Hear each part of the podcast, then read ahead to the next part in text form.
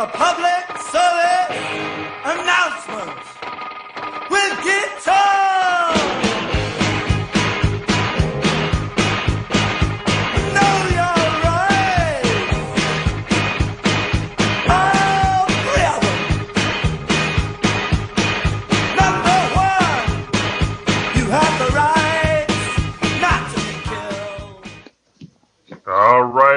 Welcome. Your rights to work, Chris Garlock and Ed Smith. This is DC's call-in show about worker rights. Those you have, those you don't. How to get them, how to use them. Got a great lineup of guests today. Anthony Randolph from Unite Here Local 23 on what's going on with food service workers. Joe Uehlein with the Labor Network for Sustainability. Earth Day at 50, Labor in the Environmental Movement, and Jack Kelly, the Edge of Anarchy, the Railroad Barons, the Gilded Age, and the greatest labor uprising in America. As always, you can join the conversation 202 588 0893. Ed Smith, how the heck are you?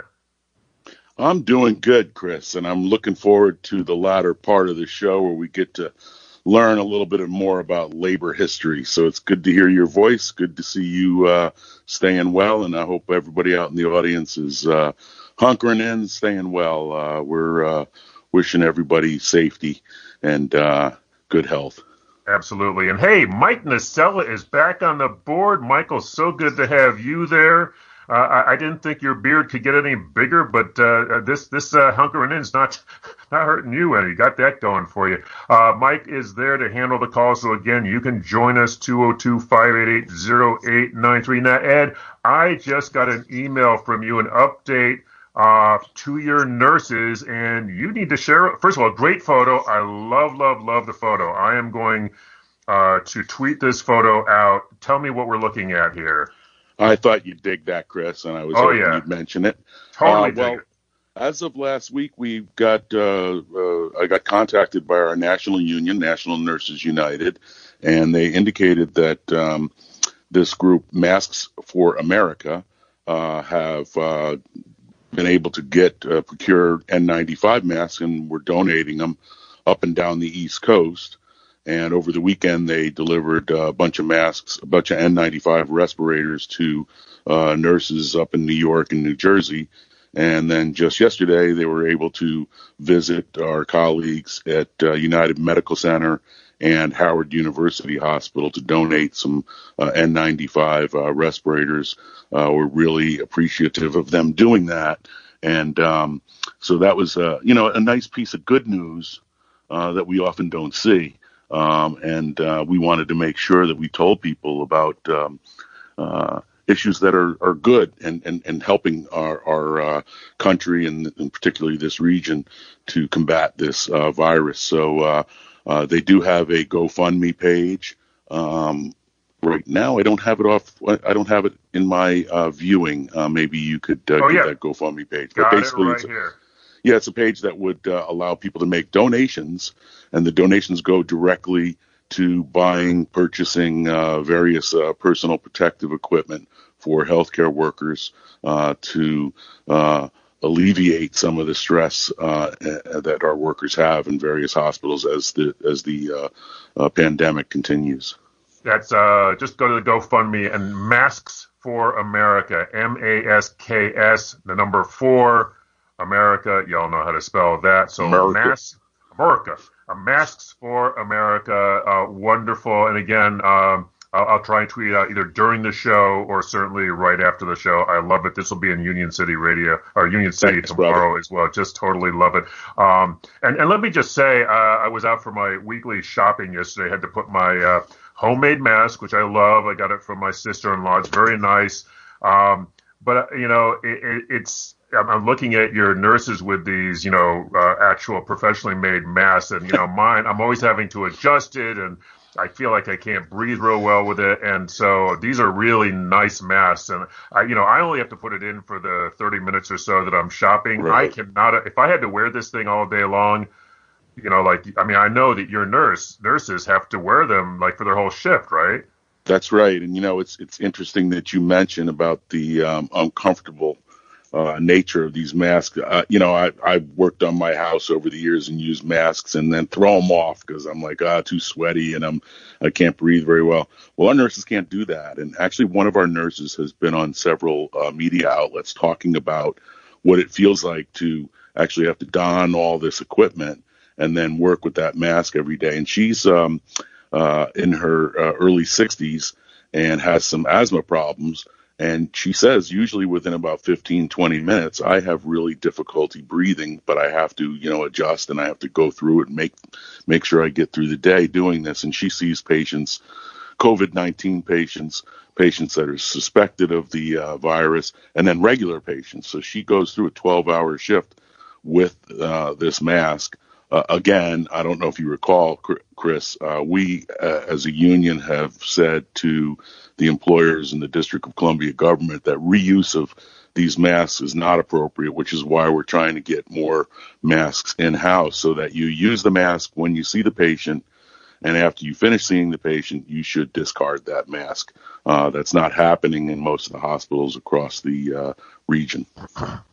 It's uh, really amazing stuff. Uh, so again, uh, a great thing, and if you want to check it out, Masks for America. That's in GoFundMe, uh, and we'll have we'll be tweeting that out. All right, you are listening to Your Right to Work, Chris Garlock, Ed Smith. Of course, you can call in 202-588-0893. Uh, we're gonna have a little visit with our old friend Joe Uehlein in just a few minutes, talking about labor and the environment, but. Uh, Shepsu is now on the board, and Shepsu, if you can line up uh, our, our, our, we have an interview here with Anthony Randolph, and let me just set this up. Uh, tens of thousands uh, more laid off workers uh, filed for unemployment assistance in the DMV last week. That's a total of nearly half a million claims over the last five weeks, which is uh, just a crazy number of folks that, that have had to do that. Now, a small fraction of those workers are lucky enough to be members of a union, and over at American University, that membership might literally mean the difference between life or death. Now, when Compass Group, a uh, AU subcontractor, laid off campus food service workers when the pandemic got going, Unite Here Local 23 sprang into action to ensure that members continue to get pension and medical benefits. Without those benefits, laid off workers would have little means to access care if they got sick. So PFW reporter Chris Bangert Drowns, you just heard him with the news at the top of the hour, spoke with AU employee and Unite Here Local 23 member Anthony Randolph on Monday to find out more. Let's uh, let's listen to that tape now. Can you tell us what specifically workers want and, and how they got there? All right. So at American University, I actually started out sending emails to the faculty um, in response to the workers' layoffs, and I was actually trying to get the workers uh, compensated for the time that they're out of work. So, like, workers were reaching out to me saying, Anthony, what can we do? Like, we're being laid off. And like I said, in response, I actually sent an email to the faculty and some of the students. And in response to that, they sent it to the university. The university responded back, uh, that is not their position. Um, you know, we might have to reach out to the food provider, which is uh, Chartwell's Compass. Um, Compass, in return, replied that like it's a pandemic, it's nothing that they actually can do. So we just kept pushing, asking the university to support these workers like we are a community.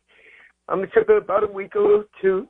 We actually did an online petition. The university reached out and they said, okay, we found a, some kind of resolution. We can actually pay the medical benefits for the employees, um, as well as contribute towards every employee's pension.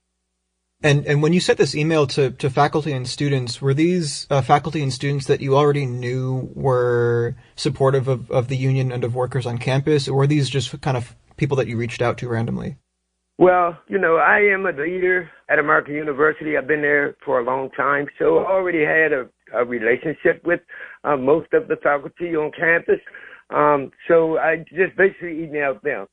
It was just a, a community that came together, Jobs for Justice, um, United Here Local 23, and uh, the faculty and the staff at, at American University. Clearly, Unite Here members are uniquely impacted during this pandemic and during the lockdowns because you have so many members in hospitality and in food service I'm wondering, can you talk about what the union is doing to support members through the crisis? Uh, during this crisis, we're actually reaching out to all the, the food service contractors such as Sodexo, uh, Compass, Aramark, asking them to continue paying to their medical and to their uh, pension contributions. And at the same time, we're reaching out to the client, which is um, at the university level, like at Howard or at American University or at uh, Georgetown University, asking them to support us as well. Um, because at the end of the day, the workers didn't ask for it. Um, and at the same time, these corporations are getting all kind of subsidies. So we're like, they're not losing. Um, it's the hourly employees that's losing. Um, we also have online petitions at the arenas, Capital One, Nets, uh, baseball stadium, um, asking the owners to support these workers during these crises. So we're doing a lot of organizing. We're reaching out to the churches and the communities, the pastors, asking them to support us in these crises. Uh, we're doing a little food banking. We are doing uh, council rent. Um, we're doing a whole lot of uh, things uh, within the community. Local 23 is definitely an organizing union. They're always out there looking to unionize new shops, win contracts for shops that unionize, as well as in doing, you know, doing internal union work to to increase density. How does that change in the era of a pandemic and lockdowns? How does how does an organizing union unionize new shops, or is all of that being put on pause right now? Well, it's not put on pause right now. It's um, organizing abroad. Before we haven't really went outside our perimeter and um, really start organizing with new organizations such as uh, churches. Like you know that that gives us more strength because our, our members actually live in these communities and go to these churches. And like I said before, whether or not it's food banking, because like in Ward Seven and Eight, there is a real shortage in food, the quality of food, because there's not that many stores. So we are doing things like reaching out to city council, getting them to actually, you know, provide more food within these areas where our, our members were. Um, because I used to be in that situation whereas though I lived in the district and there was a shortage. I used to have to get on the bus, ride in Southern Maryland to go to stores. So we're trying to, you know, using our ability as a union to organize in the community and make it stronger because that's where our members actually live in these communities. That was Anthony Randolph, a worker leader at Unite Here Local 23, talking with WPFW, WPFW reporter Chris Bangert Drowns. You're listening to Your Rights at Work with Chris Garlock and Ed Smith. Now, yesterday was Earth Day. In fact, it was the 50th Earth Day. Um, and we wanted to talk a little bit about the connection between uh, the environment and labor because frankly uh, a lot of times uh, what we find is is those things be pitted against each other. It's uh, you set up with this it's either jobs or it's the environment. You can't have both. Well to talk about that we got uh, our old friend joe Uehlein uh, on the line with us. He's founding president of the labor network for sustainability and voices for a sustainable future. Joe thank you so much for being with us Oh, thanks for having me. How you holding up, brother? Oh, I'm hanging in there. And how about you? You know, we live about what a half a mile from each other, and I ain't seen you Right. in forever. I, I know. Well, we ran into each other in the grocery store, and I was surprised That's- that you can you can recognize people with face masks on. I know, I know. That's true. We bumped into each other. Well, didn't not, not literally, but I saw him in the Safeway. But uh, that was that was Right. early on, and I tell you, I was still not used to like what's the protocol when you Yeah. see people, you know, in the supermarket. You know, so I it know. was, uh, it was nice. Yep. Nice to see you there. Hey, listen, talk to us. You know, 50th Earth Day, that's a big deal, but I, I really want to get into this whole sort of false dichotomy of labor versus the environment. Not, not really Yeah. there, right? Yeah, yeah. Uh, well, for us at the Labor Network for Sustainability, we kind of view this period from Earth Day to May Day, May Day, which of course is an internationally recognized worker holiday, um, as kind of our holy week because it, uh, eh, eh, with all apologies to the religious among us, uh, but it it it links the uh, the need to repair the ecology uh, as well as then to address income inequality and create jobs. And we're convinced you can do both, which is why we have our one sentence mission statement as making a living on a living planet. Oh, I like that.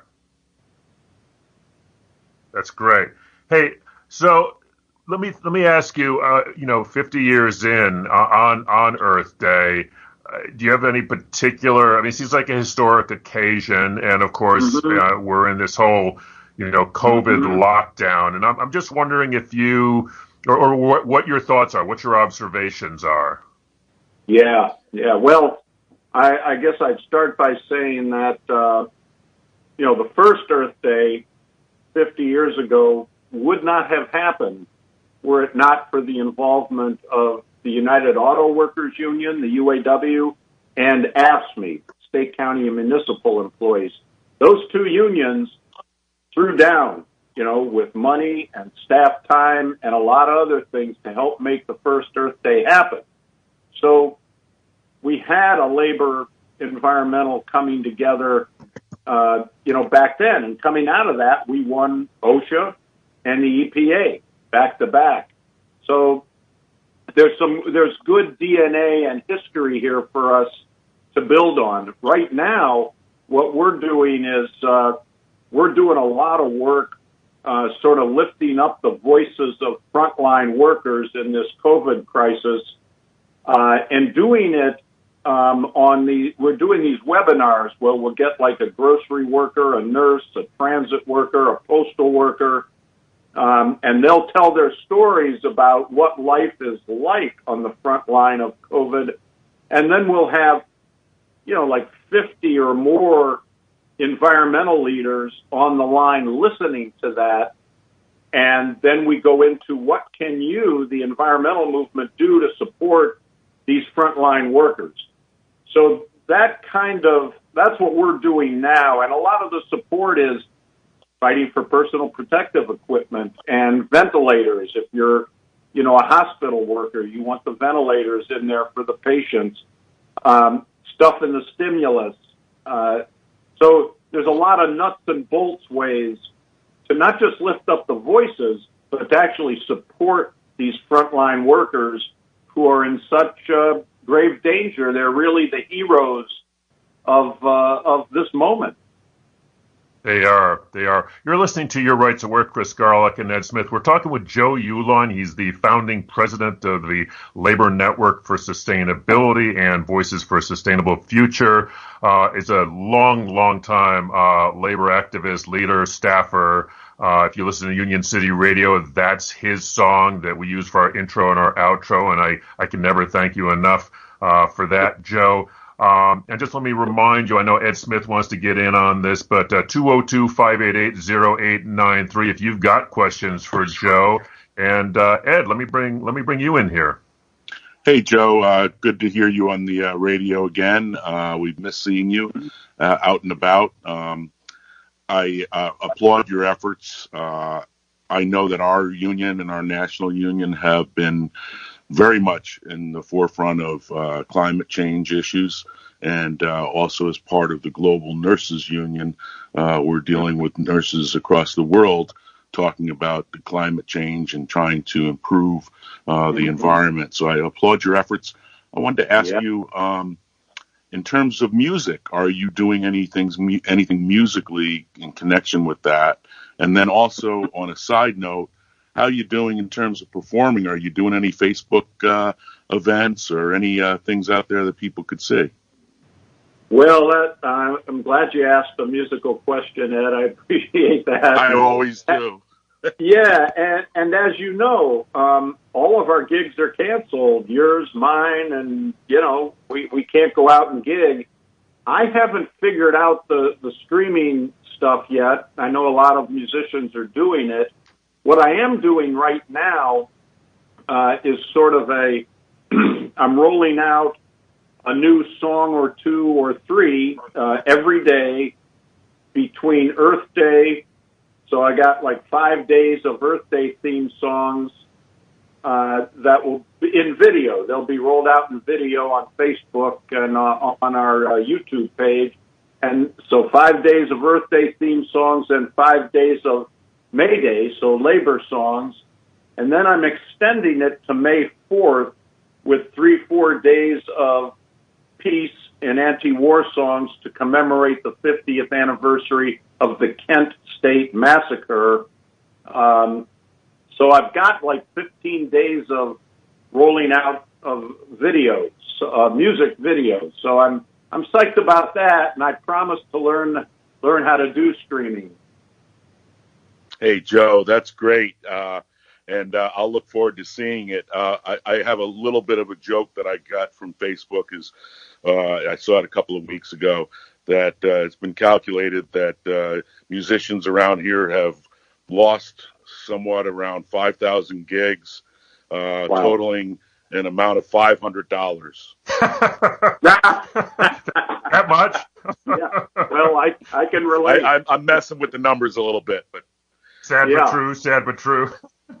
I hear Hey you. Joe, what's your uh, where, where do people find you on Facebook? Uh, just at Joe Uehlein. I'm, I'm straight up literal, no fancy names, just Joe Uehlein. And of course, the Uliners also have a Facebook page, uh, which is U L I N E R S at Uliners. Um, so, you know, yeah, look me up. Absolutely. That's Joe, and his last name is U E H L E I N. We will tweet that out Yeah. uh, for folks as well.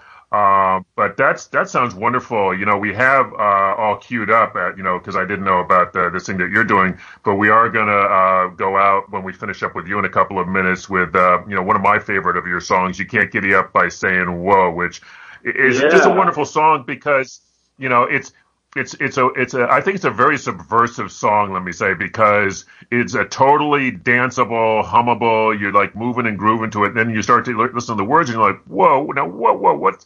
tell tell tell the gen- tell the genesis of that song because it's it's just such a wonderful Yep. song, but it packs a, a, a hellacious uh, message as well. Yeah.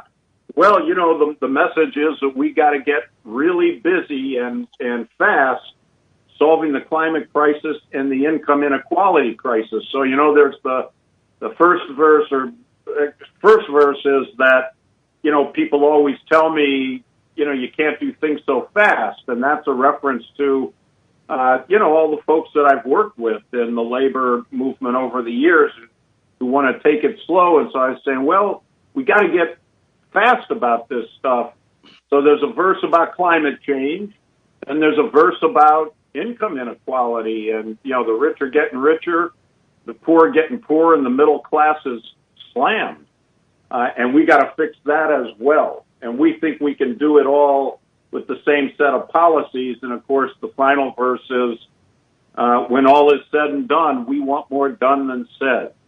So let's get busy doing it.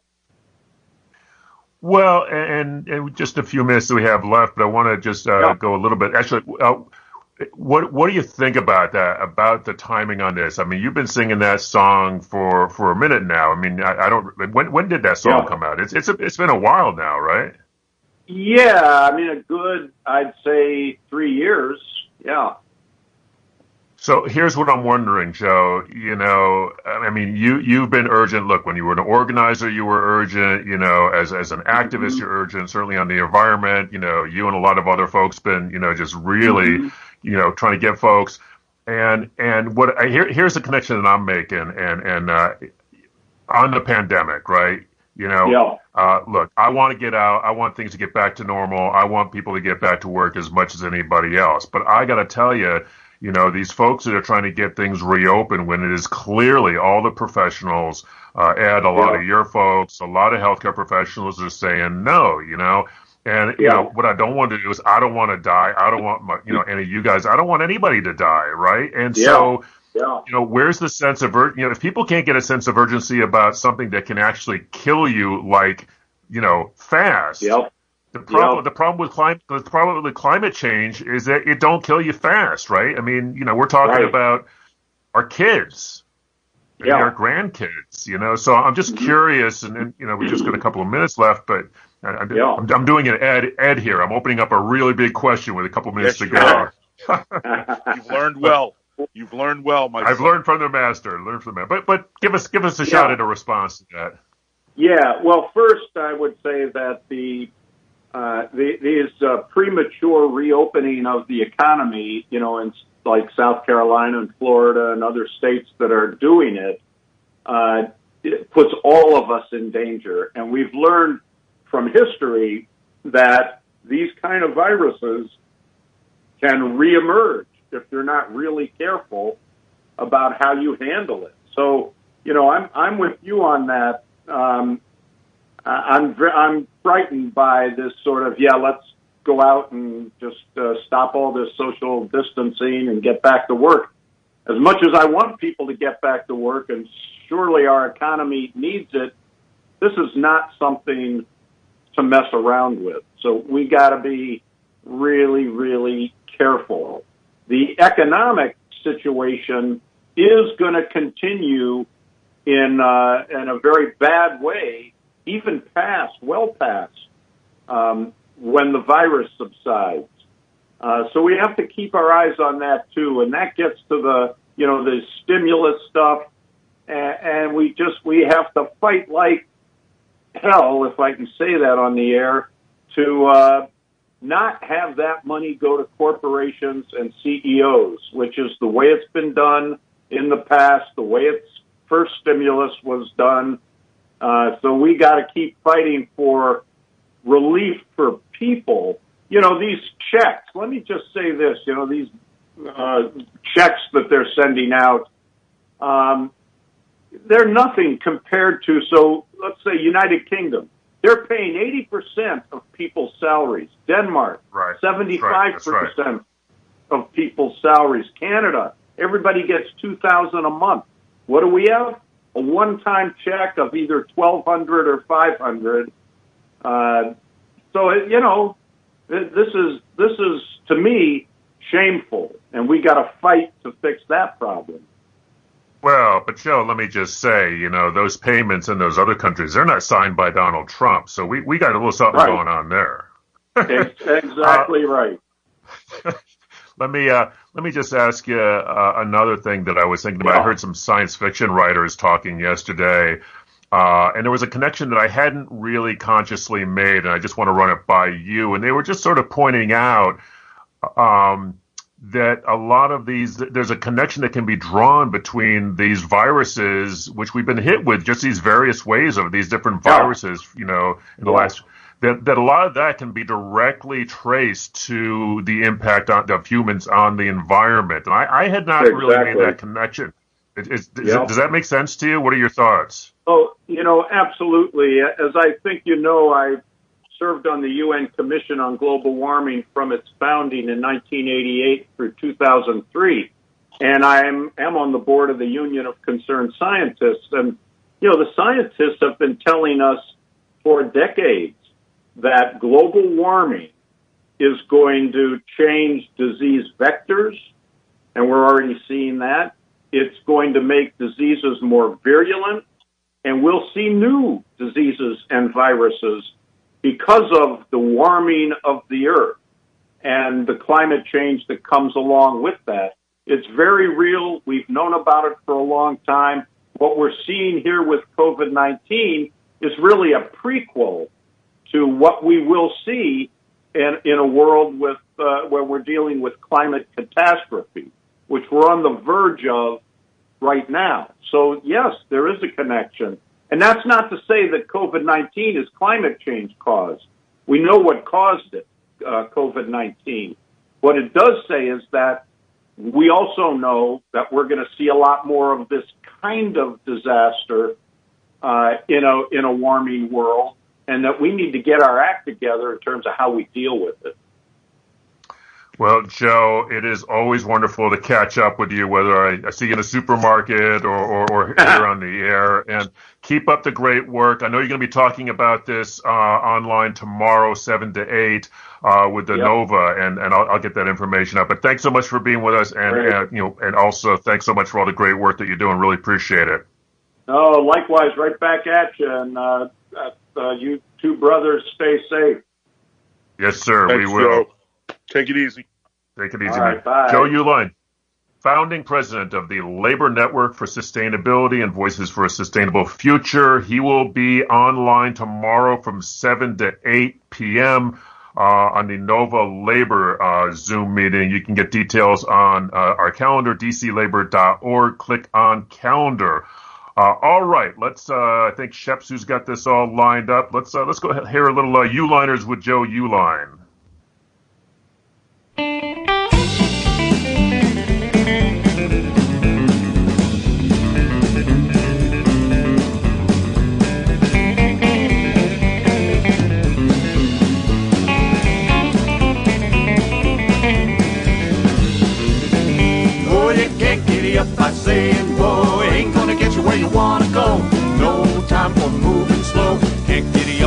Saying, whoa.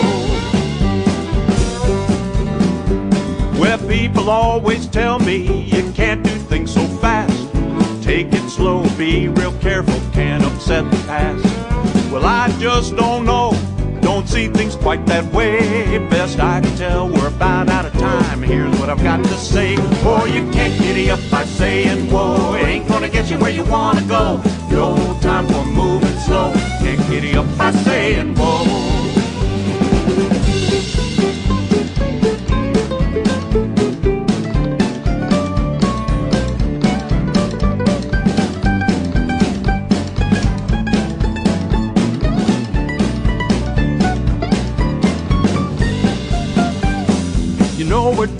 Carbon in the atmosphere. It's warming the earth, messing with the oceans. Climate change is here. We know what we got to do. Leave it in the ground. Look to the sun, feel the wind, and listen to the sound. Oh, you can't giddy up by saying, whoa, ain't gonna get you where you wanna go. No time for moving slow. Can't giddy up by saying, whoa.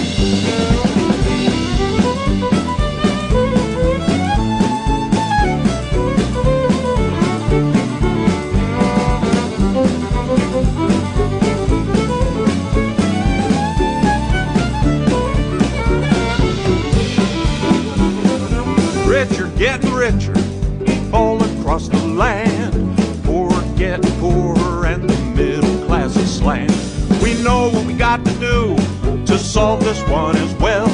Tax the rich, give the workers a raise, build the bank to go to hell. Oh, you can't giddy up by saying, whoa, ain't gonna get you where you wanna go. No time for moving slow. Can't giddy up by saying, whoa.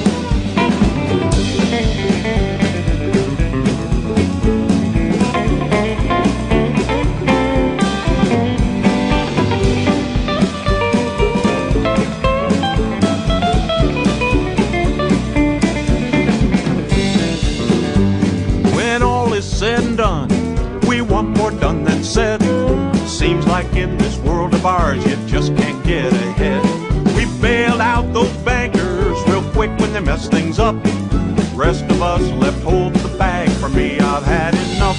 Boy, you can't giddy up by saying, whoa, ain't gonna get you where you wanna go.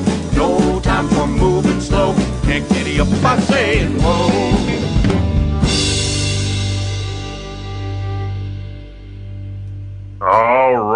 Right. That was, in case you didn't recognize his uh, voice, Joe Uehlein with the U-liners and uh, one of my favorite of their tunes. You can't get up by saying, "Well, hey." and you Uh, played the whole song, Chris. I know. Hey, I tell you, it's right.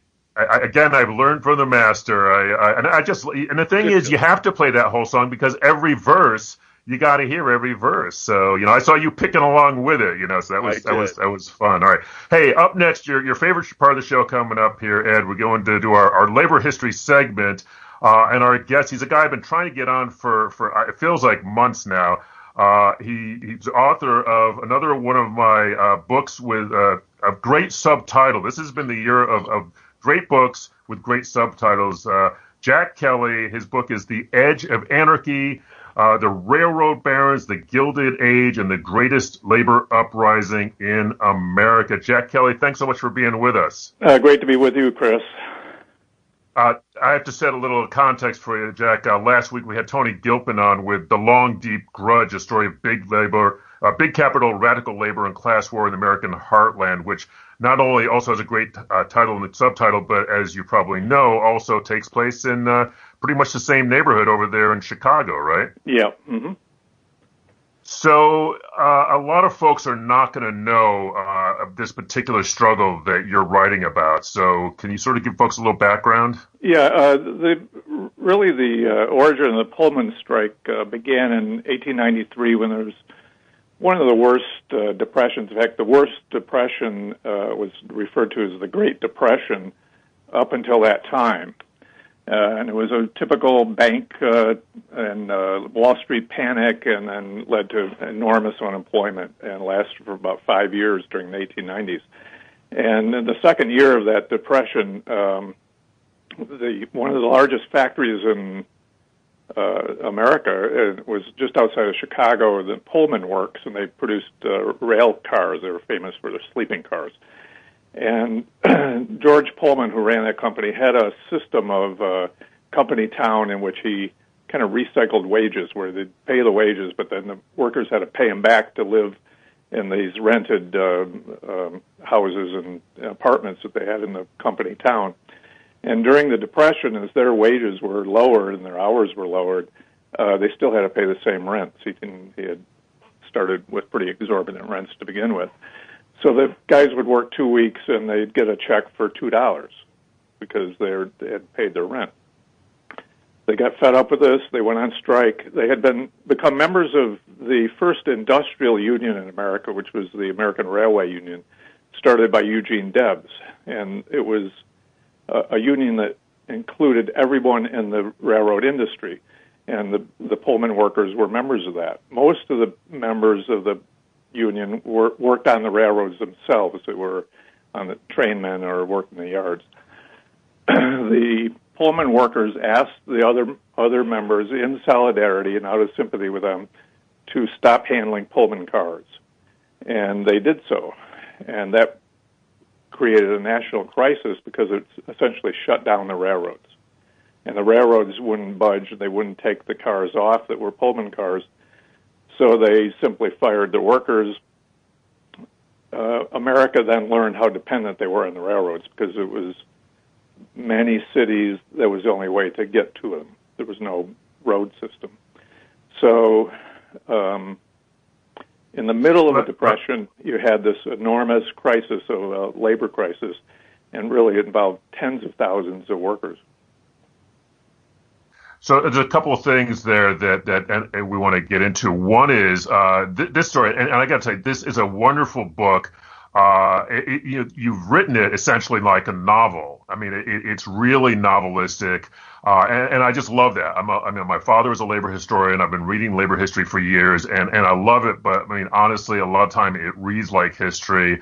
Uh, you've taken, and I knew about this strike, but the the granularity and the the the drama and and maybe I'm totally misreading it, but my reading of your book, it's really this, this, this showdown between George Pullman uh, and Gene Debs. And so just give thumbnails because I think folks may or may not know about Debs, but Pullman is just an amazing character. You know, he was.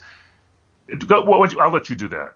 Well, well yeah, I think uh, you're right, Chris. That the the personalities and the people involved is really the the way to to bring out the drama in, in a in a story like this one. Is the very uh, colorful personalities. Uh, George Pullman had essentially um, he was not an inventor, but he he was he was a master businessman, and he knew how to manipulate capital at a time when a lot of even very sophisticated businessmen didn't understand Wall Street, but he he knew how to go to Wall Street, how to get huge amounts of capital to to finance his business, and he became extremely successful.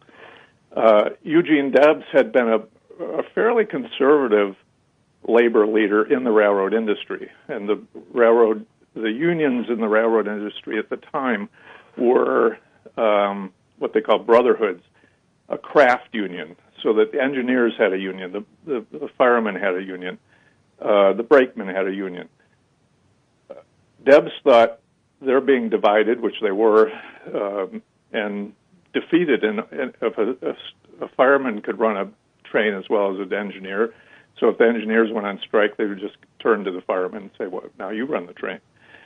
He said we need one big union. It was a, an idea that was very much ahead of its time. Um, it didn't really come in successfully until the 1930s, and the United Auto Workers is a good example, where everybody in the in an auto plant, no matter what the job is that they do, they they're all members of, of the union, the UAW.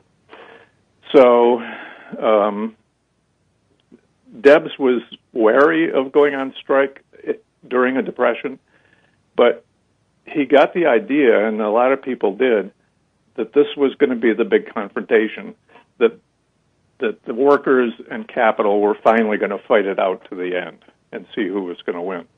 And he became very enthusiastic for the strike. Um, it was a difficult time. The workers really did win the strike. They the railroads were up against the wall. They were most many of them were shut down. They were heavily leveraged, so they had to meet these debt obligations, and they would have had to make a deal. But the the uh, fly in the ointment really was the government, because at that point the government stepped in and broke the strike. We're talking with Jack Kelly. He's the author of The Edge of Anarchy, The Railroad Barons, The Gilded Age, and the Greatest Labor Uprising in America. Uh, Ed Smith, my co-host, uh, wants to get in on this. Mr. Kelly, thank you very much. Yeah. I always love uh, when Chris books uh, authors that talk about labor history. And so we're talking about 126 years ago or so and uh, exploitation, I think, is probably still around. I think we can probably all agree. um, Good call, Ed. Good call. Uh, so I, I, think about the Wall Street uh, bailouts, and now with coronavirus, the bailouts for a lot of corporations. Uh, in your view, is this just a more sophisticated way of exploitation, or is it the same old, same old? And the other thing that I, I, I find very interesting is the company town. These these uh, business owners were very smart about that, but they were also borrowing on history going back for years and years, going back to even feudalism. So maybe if you can comment on both that. Yeah, I, I would say that uh, they were pretty sophisticated, and, and I think that was where somebody like Pullman really stood out from, and you know people like John D. Rockefeller they understood and they knew how to work the levers, and particularly the levers of government. And so the parallels to me are that you see today. Um, Grover Cleveland, who was the president at the time, had a, an attorney general named Richard Olney. He was a railroad lawyer. He was a director of several railroads while he was attorney general. He didn't see any reason to recuse himself. so I did not know that. In the Trump administration. He was. This is this is an amazing part of the story, by the way, Jack. I was not aware of that, and and you read this, and your jaw just sort of drops, and it's like, how did this happen? Yeah, it's uh, it, it's um, essentially when it came to to Olney, uh, rather than act as the chief law enforcement officer of the country, he essentially just went to the railroad and said, "What do you want me to do?" And he did it. And that was they wanted two things. One was an injunction, which he got a court injunction that just simply flatly said the strike is illegal, um, and he got federal troops to be sent in, which was very controversial. Not militia, not National Guard, but federal troops were sent in to break the strike. So today we're looking. You, you know, you look around. You they have the head of the EPA is uh, coal lobbyist. The head of the Interior Department is uh, is a oil lobbyist. There's no pretense of the government as the referee. Here's a dispute: the workers versus capital. We're going to be the referee. We're going to try to sort it out. We're going to maybe even uh, arbitrate. They they went totally onto one side in the dispute, and um, that was that was the reason the strike was defeated. There, there were two other points that, that I thought were really fascinating in, in trying to break the strike. One was uh, one had to do with the mail, and the other had to do with how Pullman. I mean, just like just like the unions were not all necessarily together, and I mean they're two sort of parallel stories. I mean, you know, Debs and the American Railway Union trying to organize the labor movement, which was definitely not all on board, and that's one story. And then, but it was interesting. The bosses were not all agreed either, and and uh, and even Cleveland, Cleveland, from your telling, was was not. I mean, he left it up to Olney, but Pullman, from from your book, kind of bullied the other railroad owners, right? Well, the the railroad owners saw the, the, the they were afraid of the American Railway Union. They were afraid of uh, of the the unity of the workers. They liked the uh, the brotherhoods because the brotherhoods they could play against each other. Uh, so when they saw the strike coming, they and Pullman got together and they they told him, you know, we've got your back and don't give an inch because we want them to go on strike and they saw that as a way of um, of breaking the union, and they were correct. So, and, and to uh, to mention uh, to just to go over a couple of things you mentioned, um, the mail was the reason they gave. There was two reasons they gave for why could uh, Grover Cleveland send in federal troops. One was to to keep the mail going, and the other was that several of the of the railroads had been nationalized essentially because they'd gone bankrupt and the federal government had taken over the running of them. So that if you struck against one of those railroads, you were striking against the government. The government had had the authority to send in federal troops. Uh, those were very flimsy pretenses for doing it, but uh, that's that was those were the reasons they gave.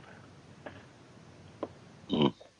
Uh, so uh, I, I, I know we're not nearing the end of the interview, but I have an epilogue question you might want to tell the audience whatever happened to Eugene Debs after this strike and subsequent. Well, that was you know that that wasn't the the the central focus of the book, but it, I have to say I was writing this book during the uh, 2016 election, and it was a great um, a great uh, morale booster to be to spend time with Eugene Debs. Was a tremendous, inspiring character, and his career, as we know it, really began with the uh, Pullman strike. He went to jail for uh, the strike having been made illegal, and he continued to promote the strike. He was uh, sent to jail for six months. He came out of jail and he was on his way to becoming a socialist. And he really founded the American Socialist Party. He founded the ideas of democratic socialism that we're seeing, at least a, a small revival of today. And, and actually, when you consider uh, Bernie Sanders, who's uh, Debs was a great hero of Sanders, um, a, a, pretty significant uh, revival of uh, democratic socialist ideas. Um, these were these go back to Debs, not to so much to Karl Marx, but to Debs had this optimistic kind of American view of socialism. He um, felt that if the government was going to come in on the side of capital, the the the struggle of labor had to be a political struggle, and it, they had we had to change the government. So he began. He ran for president five times as uh, on the socialist ticket, and um, he lost every time. But he was he, he built a, a movement. He he went around the country. People loved to hear him speak. Very sympathetic speaker and orator, and he um, spread a lot of the ideas of socialism that were very radical, as Bernie Sanders says. You, know, hey, this idea was radical until I started talking about it. Now it's accepted. but you know, Social Security or minimum wage or unemployment insurance, these were considered were really out fringe ideas. But Debs kept pushing them and pushing them, and eventually they they worked their way into the to the mainstream of politics. So he was certainly a fascinating character, and uh, uh, I think um, somebody that deserves a little bit wider uh, uh, publicity now. You know, somebody that can turn to and look at. Uh, uh, Alexandria Ocasio Cortez is really the descendant of Eugene Debs.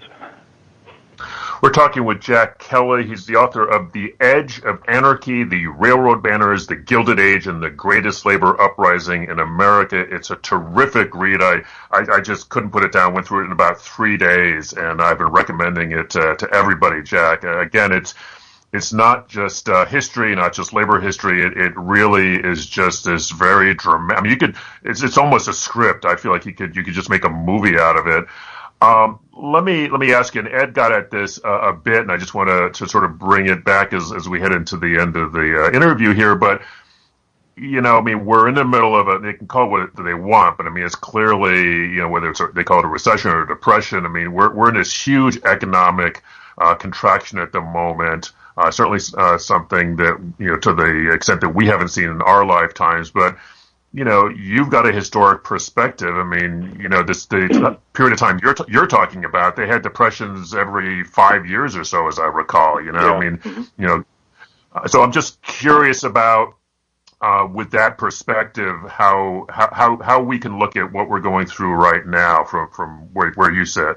Yeah, I think that the, the what I took from the the research I did about it was the the idea of solidarity. Uh, my my father was in the United Auto Workers uh, for decades, and we used to get the uh, the union newspaper, and the title was solidarity, and it's a word uh-huh. that's fairly common. You commonly run into in the labor movement is not used very widely in the general society, but I think this the Pullman strike was a solidarity strike. It was not. It was a sympathy strike. It wasn't the railroad workers were looking after their own interests. They were they were striking in sympathy with the Pullman workers, and that idea of people pulling together, I think you're seeing now.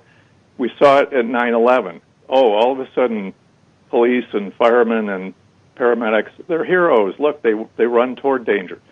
That lasted for about six months then they weren't heroes anymore. They were people asking for a, a raise or a, a pension uh, that people didn't want to pay for.